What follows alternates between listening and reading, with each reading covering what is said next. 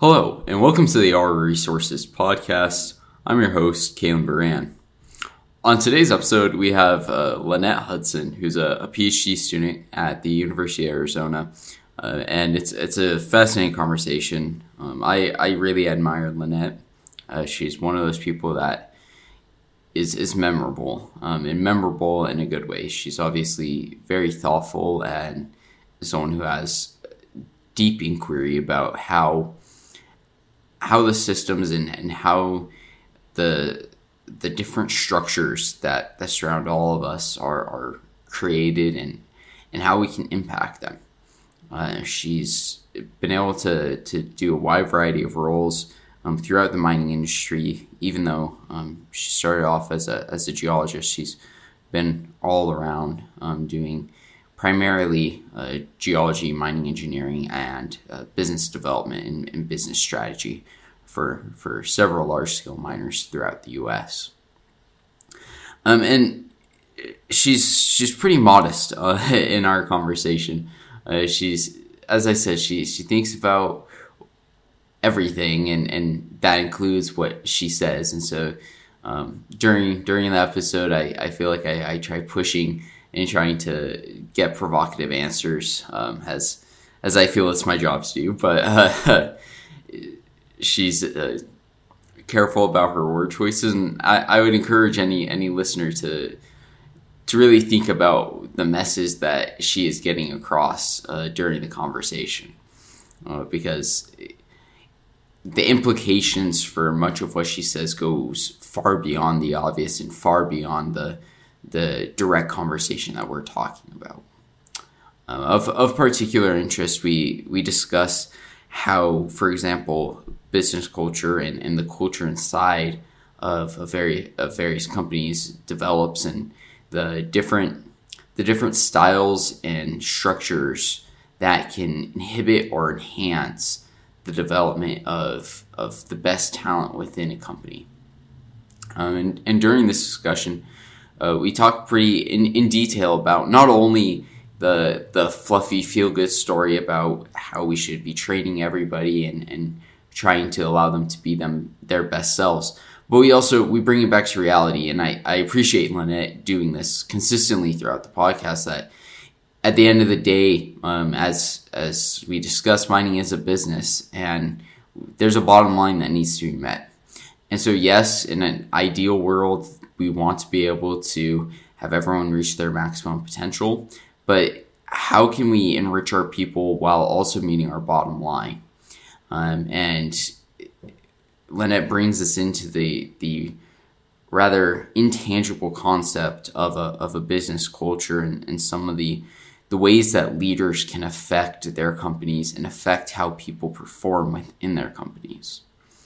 And so overall for for me what I what I took from this conversation uh, was a, a new perspective on how leaders and managers of people play a, a really a really critical role in being able to develop talent, but being able to define exactly how to do that remains something that that's uh, largely intangible.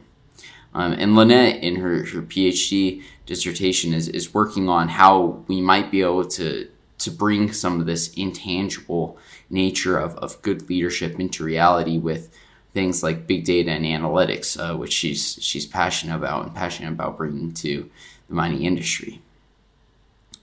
So, overall, uh, as as usual, I find the conversation incredibly interesting. Uh, I appreciate everyone taking the time to listen to this conversation. I, I also hope that it provides you with some insight into how management, leadership styles, and, and corporate structure can really make an impact and, and be make or break for a company.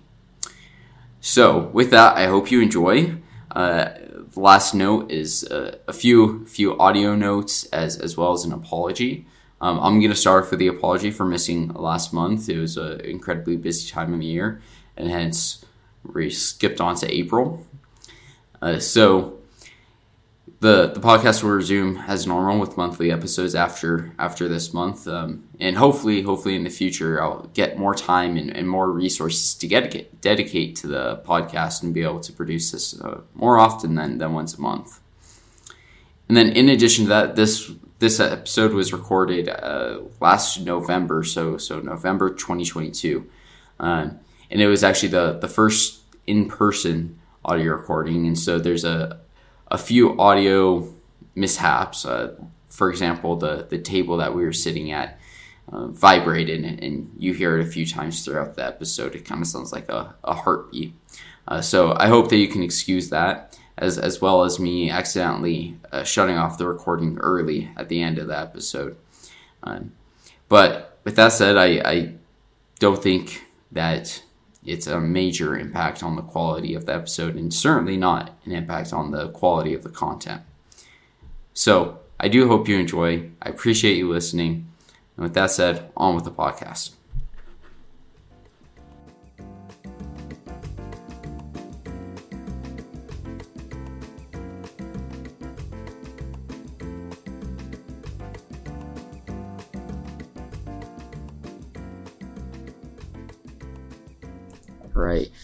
So, Lynnette Hutson, thank you for being on the R Resources podcast. How are you today? I'm good. Thank you for having me. Yeah, of course. Um, so, I, I want to jump straight into it um, by talking about your background a little bit. Uh, so, I don't. I honestly, I don't know what your title should be um, because, like previously, we've had like Jean on. He's a financial analyst. It's it's easy. It's snappy. Mm-hmm. Uh, but your background's so wide that I don't really know what to call you. Um, so so what do you what do you want me to call you, or what do you call yourself? Um, well, right now I call myself a graduate student actually because I'm I'm doing a PhD in mining engineering. Um, but you're right. I've had a, I've had a bunch of different titles and done a lot of different things in the industry. Um, initially, my training was as a geologist, and that was my, my initial role in the industry was was a mining geologist. Um, but then then I transitioned pretty quickly into resource geology.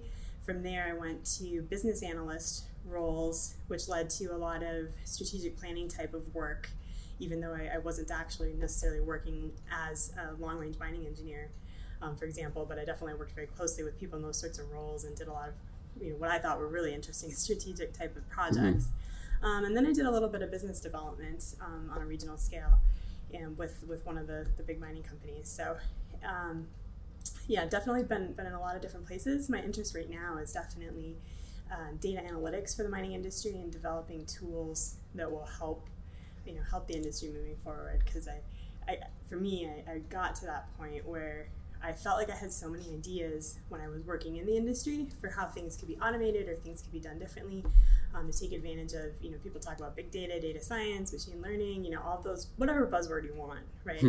um, there, there's a lot of interest in that space, but there's not necessarily a lot of people that understand both mining and and the, the information system side of it. So that's why you know why I actually went back to school and why I'm doing that now. But that's that's my hope going forward is to actually make that my my niche permanently. So.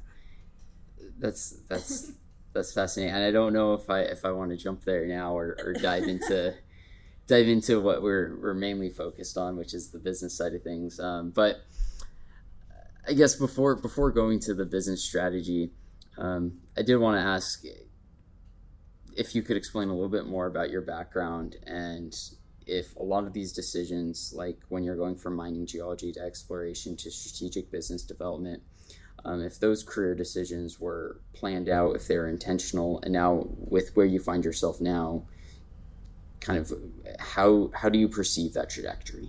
Um, well, it's it's I guess a little bit planned and a little bit unplanned. I would say, um, and and you know my advice to anybody starting out would be you know, be open to opportunities, have an idea where you want to go and the kind of direction you want to go, but also keep an eye open for what opportunities are there because there will always be different, you know, different roles or roles that might be adjacent to what you're doing.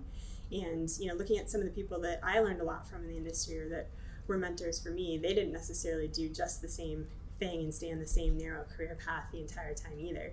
Mm. Um, a lot of times, people, in order to move up in a company, you do have to actually move around a lot and have sometimes what they call stretch assignments, um, which are things that maybe you aren't going to be the best at, um, but it'll help you overall. Even if even if you only do it for a year or two, sometimes people actually intentionally do that in their career paths. Um, so for me though, for, for me, I started off as a as a mining geologist, and you know I just happened to be in a position where the mine I was working at, the person who was doing resource geology, um, you know, was leaving that, that role and they didn't really have anybody to fill it. And I kind of just stuck my hand up and said, well, if you, if you train me, you know, I'll do it. Um, which actually ended up being a really good move for me. I, I really like that kind of work. Mm-hmm. Um, but the thing that motivated me, you know, after doing that for several years was that I didn't want to be pigeonholed because at that point I'd done you know geology at you know mine geology and resource geology. Yeah. I never actually worked in exploration. gotcha. Um, but but I didn't want that to be the only thing people thought of me as. And I'd also worked with a lot of engineers and had enough awareness of the other roles that people had at the mine that I didn't mm-hmm. want. I, I, wanted to know more kind of what they did or how did how do the, the work that other people how does the work that other people do um, kind of fit into you know the whole like yeah. if you think about the mine as a system you know there's a lot of different things that have to work um, for it to for it to work well um, so for me the, that you know curiosity i guess is kind yeah. of what led me to to the business analyst role and again that was an opportunity where somebody had posted for an internal position mm-hmm. and you know i just put in for it so uh, in that respect it, i was working for a company that was pretty open to having people make big moves like that even if on paper you might not have the background you know but if they you know, if they trusted you and you've been there a while, they were willing to give you opportunities. Um, so, so that was one thing that I really appreciated. Some companies, it depends on the culture. It's easier to move or not, but definitely there's even within you know a company that has things kind of set out. You know, there's always opportunities, and that's what I would encourage people to to just keep an eye out. So. Yeah, that makes sense. So, so to summarize, it would be a combination of curiosity and, and finding the opportunities that are available. Yeah, yeah, and, just keeping keeping an eye open, talking to people, you know, seeing what's what's being posted. Definitely awesome. a good way to go. Awesome. So, so now with that little uh, tangent uh, out of the way, um, I want us to talk in what we're going to spend most of the time on is, is talking about mining as a business, um, which is a, a, phrase that, that you've used in previous conversations with me before. Um, and my first question is what do you mean by mining as a business? Because I, I don't know what else it would be. I mean, yeah, obviously it is a business, um, but it's, it's also something that, again, depending on what role people have, um, sometimes sometimes you know it, it's so easy for people to get caught up in, in their day-to-day job um, that that you know it, and sometimes you don't have exposure really with what with what you the role you may have either to see all those different parts of of a mining operation for example mm-hmm. um, and then outside of a mining operation if you're in a big company you know there's there's a bunch of people that are sitting somewhere in a corporate office right which may be very far from where you are in toronto it could be toronto yeah it could, could be you know there, there could could be a lot of other big cities but a big city somewhere right um, and and so so most people, at least the how I started in the industry, you start off with an entry level job, mm-hmm. you know, where you're, where you're in an active mine. You see, you know, you get very familiar with the day to day operation, which is very important. And the people that do that work, I mean, they're the ones that, that are actually mining. Um, if you're sitting in a corporate office, you're you're you're overhead. You know, you're not the one yeah. doing, doing moving the dirt, right? Um, but sometimes it, there, there's a difference between depending on what role people are in you know how much of that business that they see or what they think about and um, especially when you're in an early level like an entry level role you may not even be able to see how your work you know directly affects the bottom line right mm-hmm. you're not in charge of a budget you know you don't you don't get to make decisions that are either going to spend or save the company money um, and so sometimes strategically um, there's a lot of emphasis to put on the day-to-day work and not necessarily for some companies as much on strategy so when you refer to that, you know, in previous conversations, that's kind of what I was was getting at. Okay, so so it's kind of like instead of looking at mining as, as just production, it's looking at it in a more holistic view of, of why you want to meet your production targets, for example, why you want to produce. Precisely. Yeah. So I guess I mean it makes sense if you're talking to mining engineers to to use that type of terminology and to, to explain that. Um, but more broadly, do you think that people in general don't have a perception that mining is a business? I think the, in the industry, you know, it depends. And, and obviously, I mean, you're, I can't speak for, for the whole industry, right? Yeah, you know, yeah. one, one person. Yeah. Um, but I was reminded of a coworker who sometimes he would ask people, you know, at the mine, he'd just ask coworker, another coworker and say, hey, you know, if I asked you, why are we here? what would you say? And mm-hmm. sometimes a surprising number of people would say, um, you know, to move dirt or to, to, to be safe. Now, safety, obviously, like no matter where you go, that is number one. Yes, like, if, yeah. If you can't keep people safe, you shouldn't be doing anything else. um, but ultimately, that's not why you're there. You're there, to, you know, you are there to make money.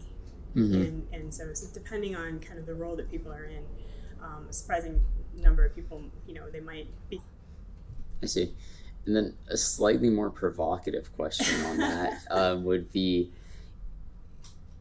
do you think that that mindset is is representative of a, a type of issue within the mining industry's culture because if if people aren't recognizing why their work is valuable for the the greater company mm-hmm. um, that is a that's an opportunity for resentment anger distrust other negative emotions to come through um, and so guess what i'm trying to ask is is would it be better if most people were able or recognize that mining and then the day is, is for profit and not for moving dirt? Um, on the other on the other side of things, though, I could also see that having it be for profit would be uh, more likely to to spur resentment as if they aren't if they don't feel like they're getting the fair share of that profit. Wow, that's a really complicated question. a lot of things, a lot of things to unpack, and a lot of things that you know. For again, for me as one person, you know, is, yeah. is, is not my place. Um, yeah, I don't know where to go with that. um, but you do bring you do bring up some interesting points that if, if the if people who are working you know you know at, at the mine you know they're, they're the ones going out in unsafe conditions uh, or potentially one you should never go in unsafe conditions. Mm-hmm. you should refuse to do the work. And if your company doesn't accept that then that's also a problem in and of itself. Um, but but you know if people feel like they're not being adequately valued or rewarded whether that's financially or with with you know future opportunities um, that that is a management problem you know if, if people have have that kind of feeling um, but it's it's also that you know sometimes you know mining it's a non-renewable resource that you're exploiting, and eventually mm-hmm. you're going to mine all the good stuff. And you know there may be a time where a particular deposit you know may not be worth it economically anymore to keep going. Mm-hmm. Um, but people who've been there for a while, there's you know obviously a, a quite natural tendency to to you know want to keep going and, and to kind of make something go even when maybe the best strategic decision is is to say hey look this one's done you know, and, and mm-hmm. hopefully it's a big enough company that you have some other opportunities to go to or a different project. Um, but, but culturally, you know, when you do kind of get sometimes these these these kind of interesting um, kind of pockets of different sentiment depending on where you're at, and and you know, I can, I'm, I'm not trying to like I can't speak for you know obviously for everybody, right? Yeah. Or for a particular even a particular group, right? Because we're just talking about the industry in general. Um, but, but definitely, I think it's something that I'm a big believer in, in training anyway and, in education. So I think that sometimes you'll hear people who are who are you know working at, at the mine saying, "Oh, management doesn't understand," or engineers don't understand. They need to learn how to you know how to mine better, or, or what we do every day, right? Like they don't they don't understand the work that we do. But then the other the opposite also happens, mm-hmm. um, where where sometimes you know people at corporate will say, "Well." You know, people at the mine, they're only thinking about their mine. They're not thinking about kind of All the, the portfolio, yeah. right? Yeah. Um, so, you know, I'm not trying to dodge the question. I just think it's it's a really tough. Yeah, no, and I, I think it's a good response. It's also a good response because it, it, gets us into a topic that I, I wanted to discuss with you, which is um, that previously when we talked about managing people, I found your approach to it really interesting. Um, well, because I think I think I find it interesting because I feel like it resonates with me. But um, like you, you really break down the problem like it's a statics problem for engineering or any other engineering problem. At least, at least that's how I perceive it. Um, and so that I wanted to ask if that was something that's intentional for you, and I also wanted to ask if you could summarize how you perceive management of people. Oof. Okay, that's also another big question. um, so when you say I t- like because here I'm trying. I know how I think, and I don't have to think about it, right? Yeah. And so, so I'm going to try and parrot back what you just said. So if I, what like what kind of problems are you talking about? Where if I if where I break them down? Like for example, um, when you sent me you sent me a PowerPoint previously breaking down some of the corporate issues within some large mining companies Mm-hmm. and talking about what the potential issues may be in their culture within how they're operating um, as a business and to me it seemed very different than how i've pr- seen other people break down these type of problems Okay. Yeah. Okay. Um, so I do have a thought on that. And so uh, when you say other people, like how would other people be breaking down the problems that you think is different?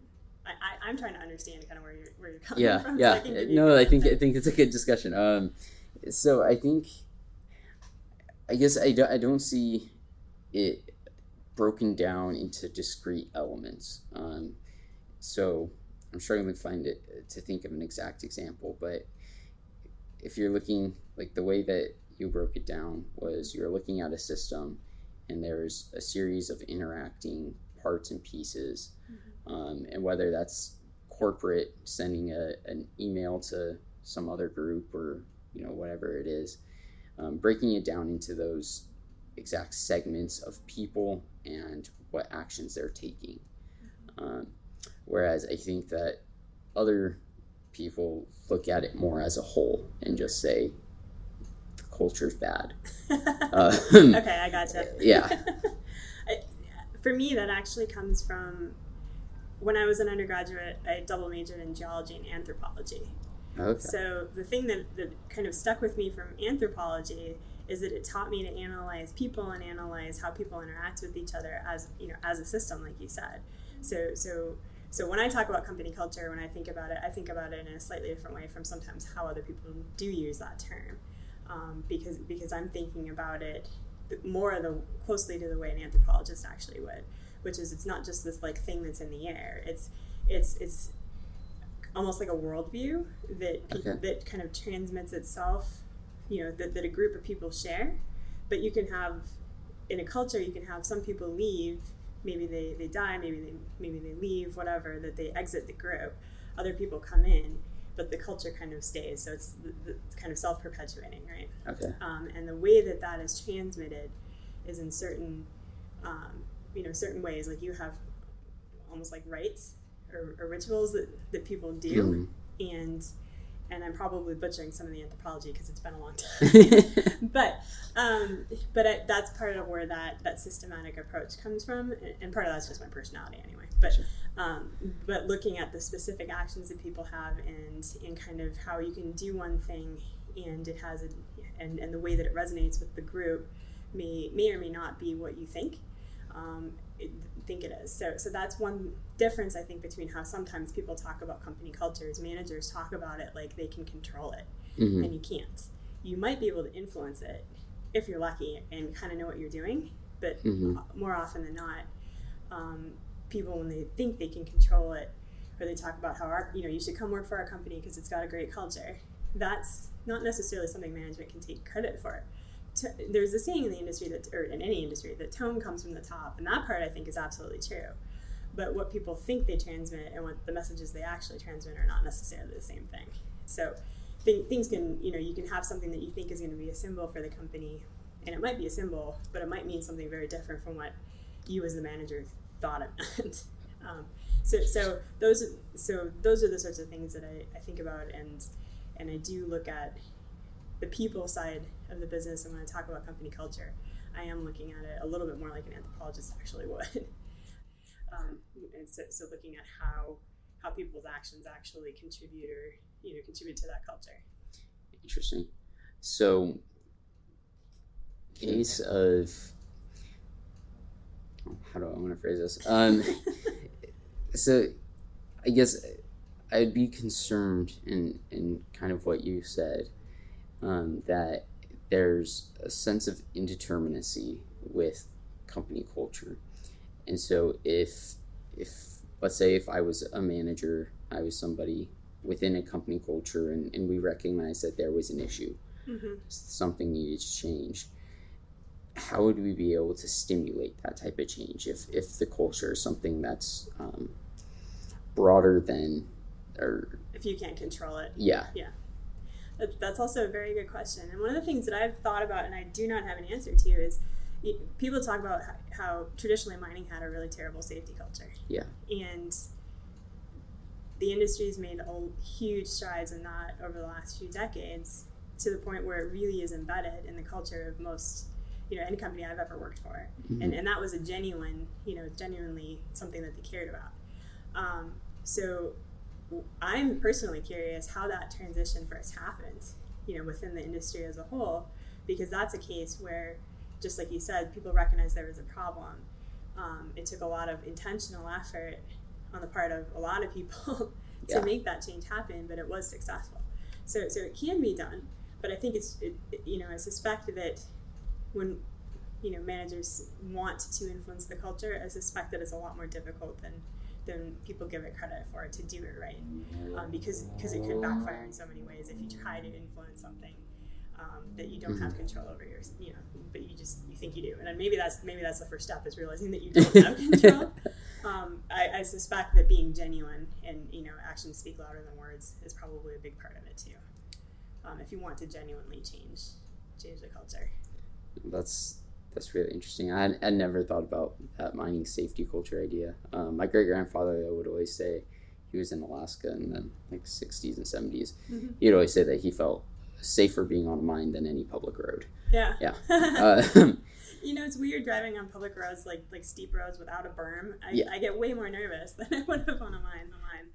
yeah, definitely. Um, well, that's that's really interesting. So I guess going off of that, because I there's other things I want to move on to, but um, to finish off the the culture um, topic, is do you see other examples from maybe outside of mining where this type of culture shift has happened, or where people have been able to make a positive change in in how the industry perceives itself? And, and, and in a genuine way, yeah. Yes. Um, Yeah.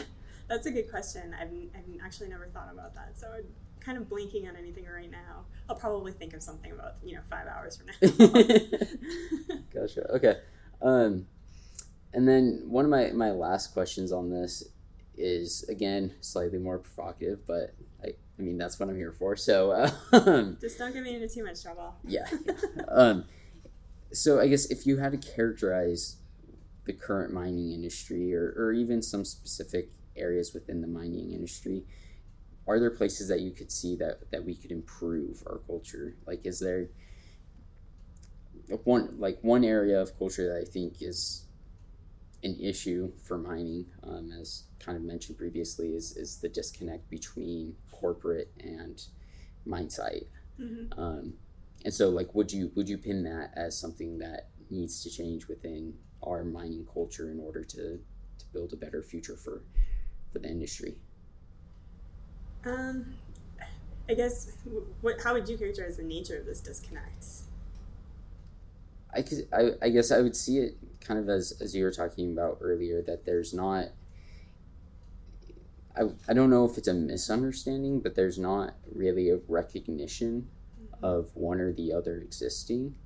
Um, and so I guess I, to me, it seems like just having that large of a disconnect provides opportunities for miscommunications, for resentment and other negative feelings to, to grow because if you're disconnected, you're not communicating with one another and you're not, um, kind of in a sense, you're not acting as a team. Mm-hmm. It, that's yeah, that's that's a tough one too. I think that um, you know, like I said before, I think I'm a, I'm a big believer in training, and so having um, having people understand, you know, what what the roles that other people are doing, even if it's not your job, having that understanding and respect goes a long way.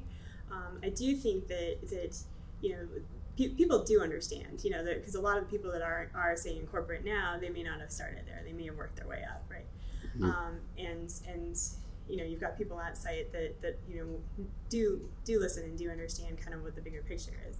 Um, so I think communication, you know, like you said, is is definitely something that, that you know most companies prob- would probably say they could work on, you know, better. um, communicating. Um, and I think that you know, ultimately, if they if they don't, I mean, the worst worst outcome for any company is that they just don't succeed as a business, right? Um, and there's lots of ways that can happen. It's not just about you know workers not not kind of understanding or having enough respect for each other. Mhm. So, I, so so I don't see necessarily see that as the big like one of the biggest issues is is Okay. people not being able to, to communicate with each other. You know, within or between different job sites. Um, it, I would fo- for me, I would focus more on again on training and and at you know at all levels having a culture where where people have a, an individual development plan is kind of the term that you know an HR person would use, um, and then having companies where Mhm. that take it seriously. Um, so, sometimes companies t- there, there's sometimes this phenomenon that I call like the golden child, and I'm not the only person that, that you know kind of would Yeah, probably yeah. characterize it like that, um, where companies think they can have sort of a fixed mindset where they think people just some people are leaders and some people aren't, and if you and, and if you go into your people management, you know, with that attitude, what happens is that people when they're new, um, maybe new to the company or maybe new to the industry as a whole, they get judged very quickly as either you know potential leaders. This person's going to be great. We're going to give them all this training Mhm. um, and all these opportunities. Or yeah, that's that's Bob. He's here too. You know, and and if that's how people treat um, you know the people on their teams, Uh-huh. where you've kind of got one person that you think the world of, and everybody else is just sort of there.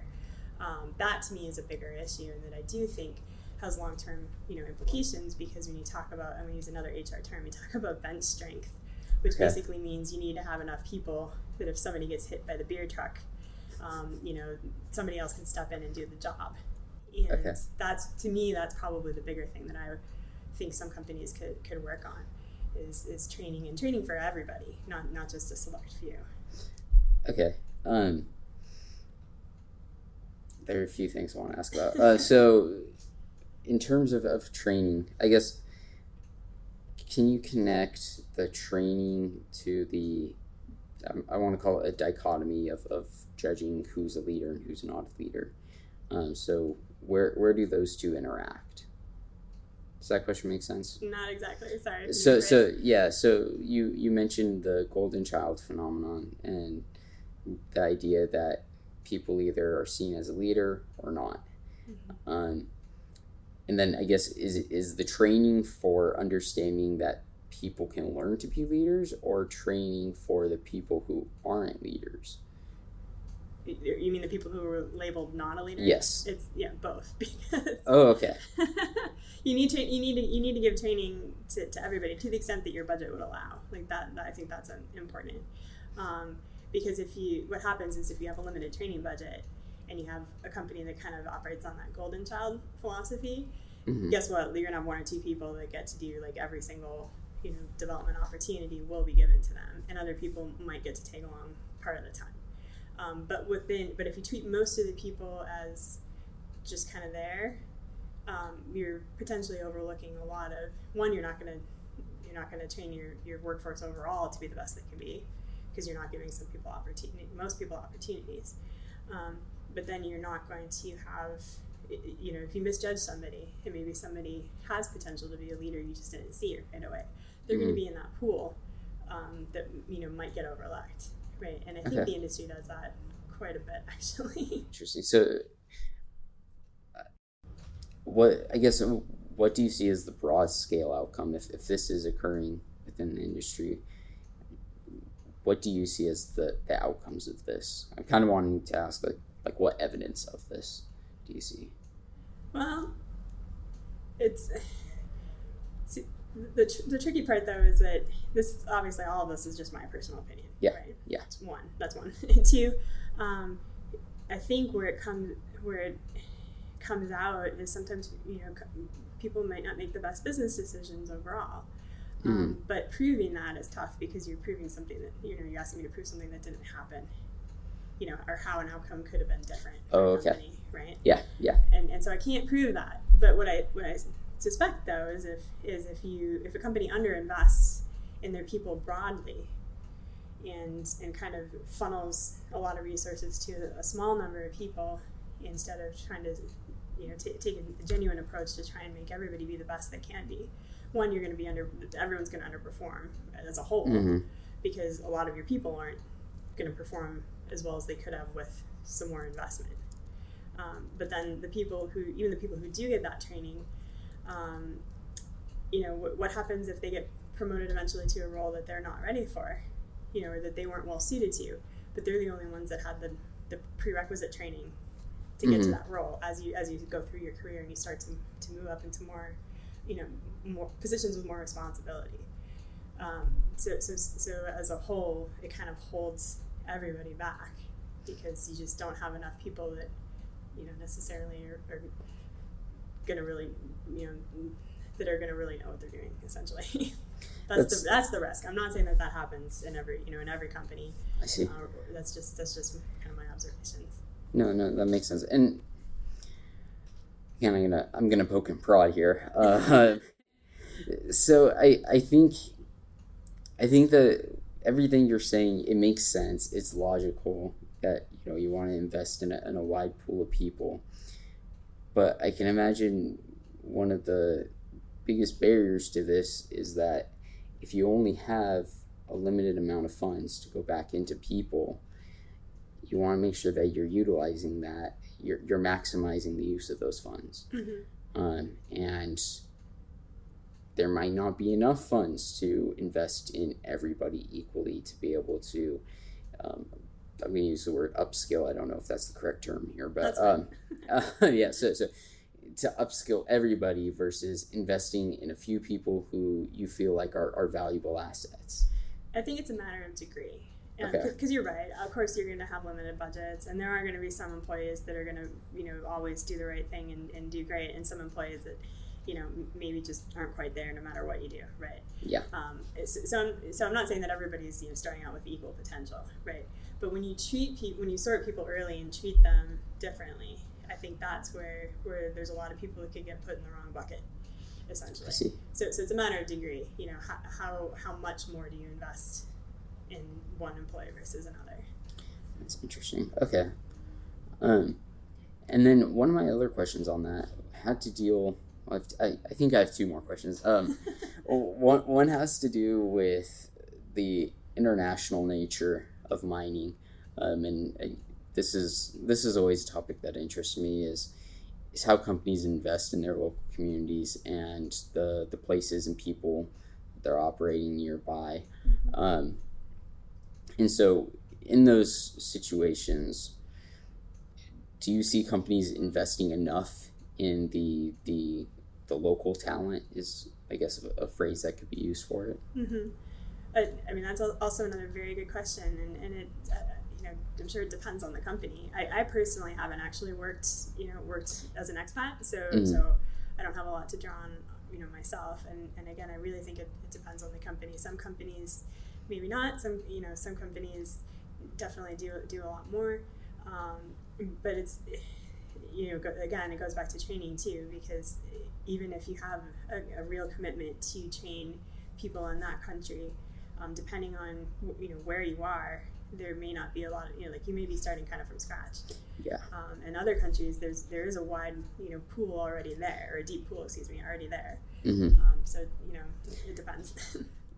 No, it, that's that's a good response, and I guess one thing that that always leaves me questioning with how companies approach training people when they're abroad is something you were talking about previously, which is the point that deposits are non-renewable and they're not going to go on for forever. Um, and I I could see the the issue with training a bunch of miners to to mine and then once you leave you have a bunch of trained people Mhm. but they don't have anything to do um, and so for me that's that's always been a, kind of an ethical question of do we train these people and then leave them behind or how to deal with that type of situation and it, again, like I said, I haven't been an expat myself, so I Yeah. haven't been in that situation. And sorry it's an unfair question and I certainly wasn't that high in the company that I needed to, to worry about that myself either. Um, I, I, think it depends because because some, some you know you think about geologically where where are the deposits? So even mm-hmm. if one if you're in a spot that happens to be kind of a, a hot spot um, not geologically a hot spot like hawaii but yeah but yeah. a, a, spot that has you know a concentration of resources just because one is done you know you might have another one in the same area that, that that could you know people can go to and you see that even you know anywhere in any country. Um, if one mine is done you know it's if it gets mined out then pe- people the workers have to go you know somewhere else um, and hopefully, with you know with big companies, they are providing opportunities for people if you want to transfer to a different place, um, you can. Sometimes that may be you know pretty far away. Sometimes it might be in your mm-hmm. backyard, you know, of where you were before. Um, so so it depends. Um, again, you know, it, it's it's it is a tough question. I think just more generally, you know, you think about even in the U.S. how many kind of ghost towns there are. Yep. You know, and, and, and people talk do talk about that now with you know the, the, kind of this boom and bust cycle how does how does that work? How do you um, how do you keep um, you know the economy local economy strong in these areas when mining's gone? And i definitely don't have an answer to that one. Um, but you're right it's something that as an industry people should be should be thinking about more. Um, and you know maybe i think i hope there's more opportunities to do things maybe a little more sustainably than, than kind of traditionally was, was done in the past. Um, what that looks like though I, I don't know you're you're anticipating some of my my my questions here. Um, okay, well, that's that's that's still very helpful. I think that's that's a unique perspective. Um, and then one other thing I wanted to ask about in terms of, of training is I'm gonna I'm gonna put it under the phrase of competition. Um, and what I mean by that is just like previously uh, we've talked with with Jody Bana, who you know you know. Um, about how like there's declining enrollment in mining and that companies are really at this point they're they're fighting for young geologists, young mining engineers, young business uh, strategists and experts. And so I guess what, what I'm trying to go after here is that how how does a company know that if they invest in one person or a group of people that they just won't go to another company or is the argument instead that by training this certain group, we're, we're hoping to, to lead the pack, so to say? Mm-hmm. Um, I think any company that's the rest that you know employees they're, they're not slaves they can go work somewhere else yeah. if they want to right um, but if you want to do things well you do need to invest in them and you need to train people and you know that that's the kind of when you talk about competition that somebody good might leave that puts the pressure on the company to just be that much better that, that people want to stay. Um, so, so I think that's that's part of it. And sometimes you know you can't just you can't worry too much about people leaving, um, and then withhold use that as an excuse to withhold training because that that's gonna that's gonna hurt you in the short term too, right? Um, so I think I think that's part of it. okay, that makes sense. Um, and then off of that, so I wanted to I'm going to say jump off course a little bit. Um, so my, my first question, I want to go back to something that you talked about previously. You said that the worst thing that a company can have happen to them is that is that they fail, like they go bankrupt. But I would I would argue that there's a lot worse things that can happen to companies. Okay. Um, and so I guess when you said the phrase, was that something you were considering? Because I'm thinking about social protest, environmental harm, all the other very very negative things that can happen to a company. Mm-hmm. Yeah, you're right. There's there's definitely a bigger picture there. yeah. um, again, it depends on the scale of the, the scandal, I guess. And sometimes you know the industry as a whole does not have a good reputation for some very good reasons. Um, so yeah, th- those things would be definitely up there. But the company as an entity would, you know, the only reason it would not exist anymore is if it either goes bankrupt or it gets bought out, right? Mm-hmm. Um, so, so all those that that's why I was saying that that's the worst thing that could happen.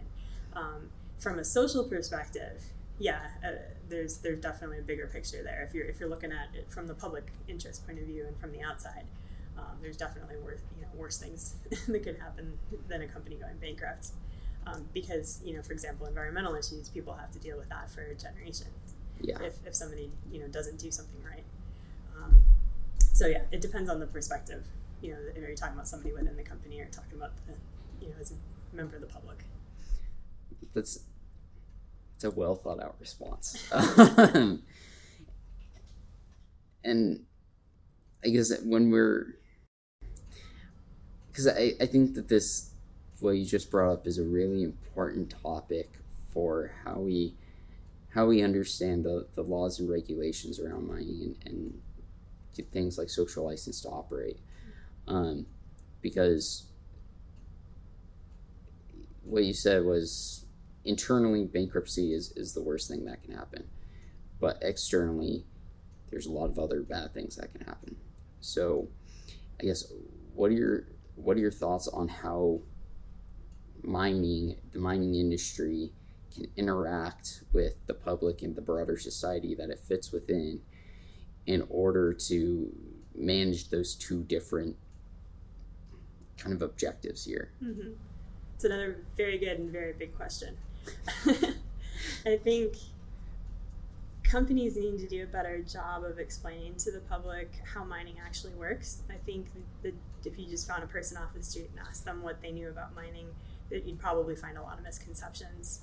Okay. Um, so I think that that's part of it. I think that that companies also, you know, the, the industry can be a bit insular, and I think people are starting within the industry are starting to recognize that that you know it is important to, to take a more holistic view of the impacts of mining. Um, and so I think that's a good thing. I think companies need, need to, to keep working on that and follow through um, because you know if, if you have people that on the inside that don't understand the public's point of view or the concerns that a lot of community members have about about mining operations and, and you know the risk of, of an environmental mm-hmm. you know, disaster or something like that um, if you don't take that seriously as a company, one, you're doing a disservice to, to your community, and two, you really are running a huge risk as a company um, that, that, you know, you're either going to get shut down or something's going to happen. Um, you know, and, and sometimes that may be from, I mean, there's, anytime you do hear those, those kind of stories about some, some big kind of environmental or social scandal, mm. in my mind, I always think about that's also a management failure. Yeah. You know, how do you let something like that happen? Especially things that, that in, in theory should shouldn't happen you know because we have the engineering you know or because we have um, you know monitoring capabilities or whatever it is you know and that's maybe me partly you know kind of as an engineer thinking like how can we not have designed a better system to, to forestall these kinds of things right um, so i think i think there's a lot of a lot of things that need to be worked on and one of them is people on both sides need to kind of understand be a little bit better informed of what the other side's concerns are and then I, I think there's a management piece as well. Okay, um, I want to start off with that, that first one, um, where understanding what the other's concerns are. Um, I, I want to highlight that we're understanding the, the concerns, not just the public or mining. Um, mm-hmm. I think that's I think that's a really important differentiation. Um, and where I want to go with that is how I guess how do we what would be a good way for us to articulate the concerns of, of mining and, and perhaps this is a, a, a, moot question because mining's business but uh, I want to ask it anyway but I mean a lot of this is just me as a, again my yeah, opinion yeah. Um, but you know every time I, I see an, article in the news talking about mining um, sometimes it, it used to be that some news sources were kind of you could you could count on them being kind of negative about about the industry. Um, mm-hmm. Um, lately, I think there has been a little more of a shift in tone because some news articles that I've seen recently, they're starting to really understand or come to terms with if you're if we're serious about moving away from oil and gas, for example, and towards a green economy, you're actually going to need more mining, and you might need more domestic mining. Um, mm-hmm. And and so you're you know, it's the, the whole saying about if it can't be grown, it must be mined. Like that, that's yeah. true. Um, that's something that a lot of people don't really think about, and I think there's starting to be a little bit of a shift in, in public awareness. And so, so when I talk about like the mining industry doing a better job of communicating, you know, their needs or their concerns, I think that's it, it's that sort of thing where you, where you want to see that when people you know outside the industry are talking about it or that you see it mentioned like in a, in a news article Mhm. um, that it that it's presented in a way that you know makes sense as somebody who does understand what actually goes on um, and, and so there's there's like a little bit of education public education I think that goes into it I, I think I think that's fair, but I, I do want to go back to the bottom line on this. Um, being I think that it's really it's an easier argument to say that as an industry or as a company that we're concerned about producing electric vehicles or or whatever. But at the end of the day, I think the, the biggest concern is, is being able to avoid bankruptcy. Um, and so, I guess why why wouldn't that be a better thing to articulate to a community? um, I'm sorry I don't quite follow So, previously you said that mining and the public need to share their concerns and have better channels of communications about their concerns. Mhm. And at the end of the day, a company's concern is not how many electric vehicles their their mine is going to produce. It's are we going to be able to, to pay the workers? Are we going to be able to continue operating? Mhm. And so my question is why why isn't that the better message to articulate to the public when going through the process of, of communicating with a broad audience? Well, I think I think there's two different things things going on there, and, and one of them is that um, if a company goes bankrupt or not, that's on the company. That's not the public's responsibility, Yeah. right? So that's why it's, it's not their concern. Um, it, and when I say like the industry needs to do a better job of communicating with the public, I mean things just like like base, basic you know misrepresentations of, of what goes on. Um, you know, kind of correcting those those misperceptions. Um, some of which you know hopefully will address a lot of the concerns that people in the public have about the industry because there's a lot of fear every time people talk about a new project you know potentially going in and, and people talk, you know kind of Mhm. assume the worst and part of that's human nature um, Yeah. You know it's, it's a, I forget what what uh, bias that's called where people kind of think about like the worst thing that could happen and then then you that like plays an outsized role in what you think The, like a self fulfilling prophecy? so, sort of. There's but- that's a, yeah, that's yeah. totally conversation. Um, so, so when it comes to the public and, and people in the industry kind of talking to each other and educating their, each other about their concerns, that needs to be you know mutual respect for each other. Um, and so, so in that conversation, profitability doesn't doesn't really enter into it, um, except for as in a broad sense as mining will provide jobs. It'll help the local economy. That Mhm. part's relevant. Um, but you know, uh, internally, mining companies obviously care about you know not going bankrupt. Yeah. Um, but that's a problem for the management of the company to worry about, not you know. So it doesn't really enter in, into that public conversation. I see what you're saying, but I, I wonder if if that is the motivation though that's driving business decisions. It seems to me like it would be if if so kind of here's the scenario I'm thinking about. If if I was a company and I was making some decisions about expanding or or um, closing a mine in a certain area, my concern and what would be driving those decisions is the profit margin. Yes. And so, why wouldn't that be what I'm talking to the community about that I'm operating in? because you have to respond to the community's concerns, and they're going to care first and foremost about you know things like the social, or, you know, the ESG aspects. Um, Okay. So, so yes, as you know, if it didn't make money, then then you're done, right? Yeah. If it does, you're still not done because you have to also make sure that you're satisfying the concerns um, that, that environmentally it's gonna it's gonna be okay, and that socially that, that you have that license. So there there are definitely projects out there that on paper would make money, but environmentally they may just be too sensitive, and and, and ethically, even though you could make money, you know, should you? So, the other thing that you mentioned as being uh, one of the causes of, of potential misfortune within mining is some of these bigger catastrophes, and you mentioned that ultimately those are those are management failures. Is that fair? I wouldn't necessarily say ultimately, but like in my mind, that is what I what I always think of is that that's not just the environmental failure; it's also a management failure. Okay, that's that makes sense. Um, so with that management failure, to me, it seems like a lot of times what could be said as a management failure is is really a combination of things, um, and one of those is the company culture. Um, and so, going back to what we were previously talking about with how company culture is something that's very hard to even to have a, a control over. Mm-hmm. Is my the first part of this is would you agree that some of those management failures come down to company cultures, and if that's the case, what can what can managers do? What can people be doing to help mitigate some of those failures?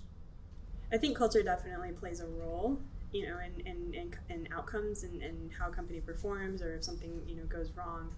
Um, but it, that doesn't let management off the hook. If you do have something, you know, really horrible that happens, that's still on, on the man, you know, on the management team. They need to accept responsibility for that. Um, I think that, like I said before, there's the saying about tone comes from the top. Mhm. So that's in, in terms of trying to influence the culture that's the only thing that you can do is to make sure that that you're acting in a way that's genuine and that if you, you don't say one thing and then you know inadvertently do do something different. Because you know actions speak louder than words kind of a thing. Okay. um, and that part does i think apply to anybody no matter what part of the company that you're in. Like let's say that you have you know a really horrible boss that's a mean jerk you know do you then turn around and be a jerk to your own employees that report to you or does it stop with you and you do your best to to shield you know the people that report to you? Mhm. um, a good manager you know what at that level um, would would try to shield their employees. You know so, so how you treat other people makes a big difference.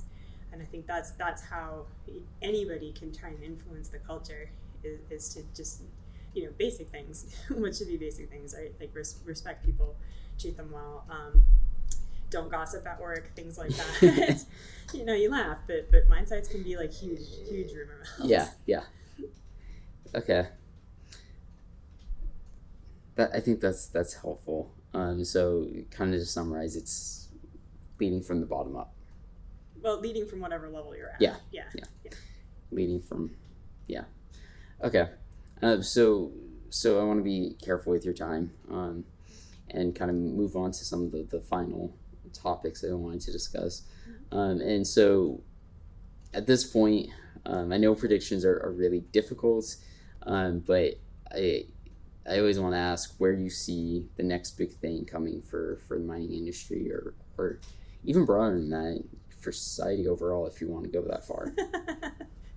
wow. Okay. Yeah, that's that's very broad.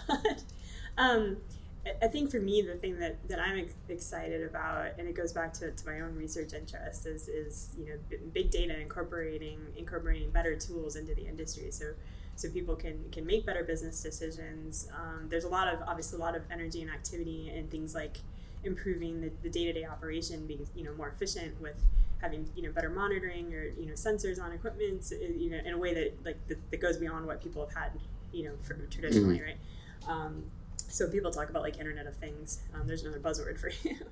Um, but, but there's just a lot of really interesting things that that people are starting to do um, you know along that, along those lines. And for me the part that i'm interested in are things like like i said strategic planning um, you know exploration uses of, of big data. Um, Mhm. part that part's those sorts of things are trickier in a way i think to do well because you need to understand and design tools you know in a way that where you understand the data part but you also have to have a lot of domain knowledge of mining and geology Okay. to build those kinds of tools in a way that would be useful for people um, so to me like those are the sorts of challenges that I, I think are really kind of interesting and kind of nerd out over so that, that's one trend i think is, is kind of data in mining Okay. um, I think I think the university should have a class called like a data mining and mining. Yeah, data mining and Mi- mining. mining square. Yeah. I like that. uh, anyway, um, I know it's a terrible, terrible joke. Um, so that, that's one thing, and I think I, I do think that the industry is going to see a huge change um, as as the economy does shift towards more renewable sources of energy. I don't think that's something that people are really ready for. Exactly the how that that's going to happen. I think that is going to be a really big paradigm shift. Can you unpack that a little bit further? um, just the amount of of you know resources that people are going to mine and which resources we're gonna, we're going to see a, an explosion in demand for. Um, okay. I, I think that's that's going to be a big you know a, a big kind of up and coming shift. Interesting. Um, I guess would you say that's that's going to be a big shift in how mining companies operate or how people perceive mining or, or both? Both, probably. Interesting. Do you have any recommendations for how to manage that? Um, I think just again be strategic and try and think about what, what is it that people are going to need, and in terms of in terms of the resources, do we need to be exploring more for different commodities than we are? Um, are there certain you know how do you secure domestic supply of, of you know critical minerals, things like that. Mm-hmm. And, of course, people are talking about that that a lot too. um, but I, I think it's one thing to talk about, and it's another thing to be um, you know really ready when for, for that shift, right? No, that's I think that's that's good advice. Um, and then I swear this is the last question. Do you have any recommendations for for the listeners? That's very broad. Um, well, one, just thank you, you know, for your time and, mm-hmm. and for, for having me, and thank you to, to the listeners that are out there. um, I, I, hope this was useful. Um, and you know, I, hope, I think that that mining is really an interesting industry. Like, there's a lot of really good challenges.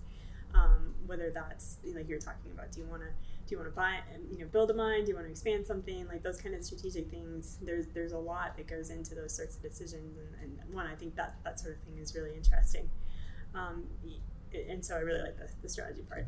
So, yeah. so that's one thing that I get interested about. Um, but there's a lot of different, just different roles and different places that mining can take you that I think is really, really interesting. And it's not, it's not just about being an engineer. You know, there's, there's like you said, you've interviewed financial analysts. There's all kinds of different roles that, that interact with the industry. So um, people can think outside the box and, and still be, still have a really good, good career, you know, with the industry.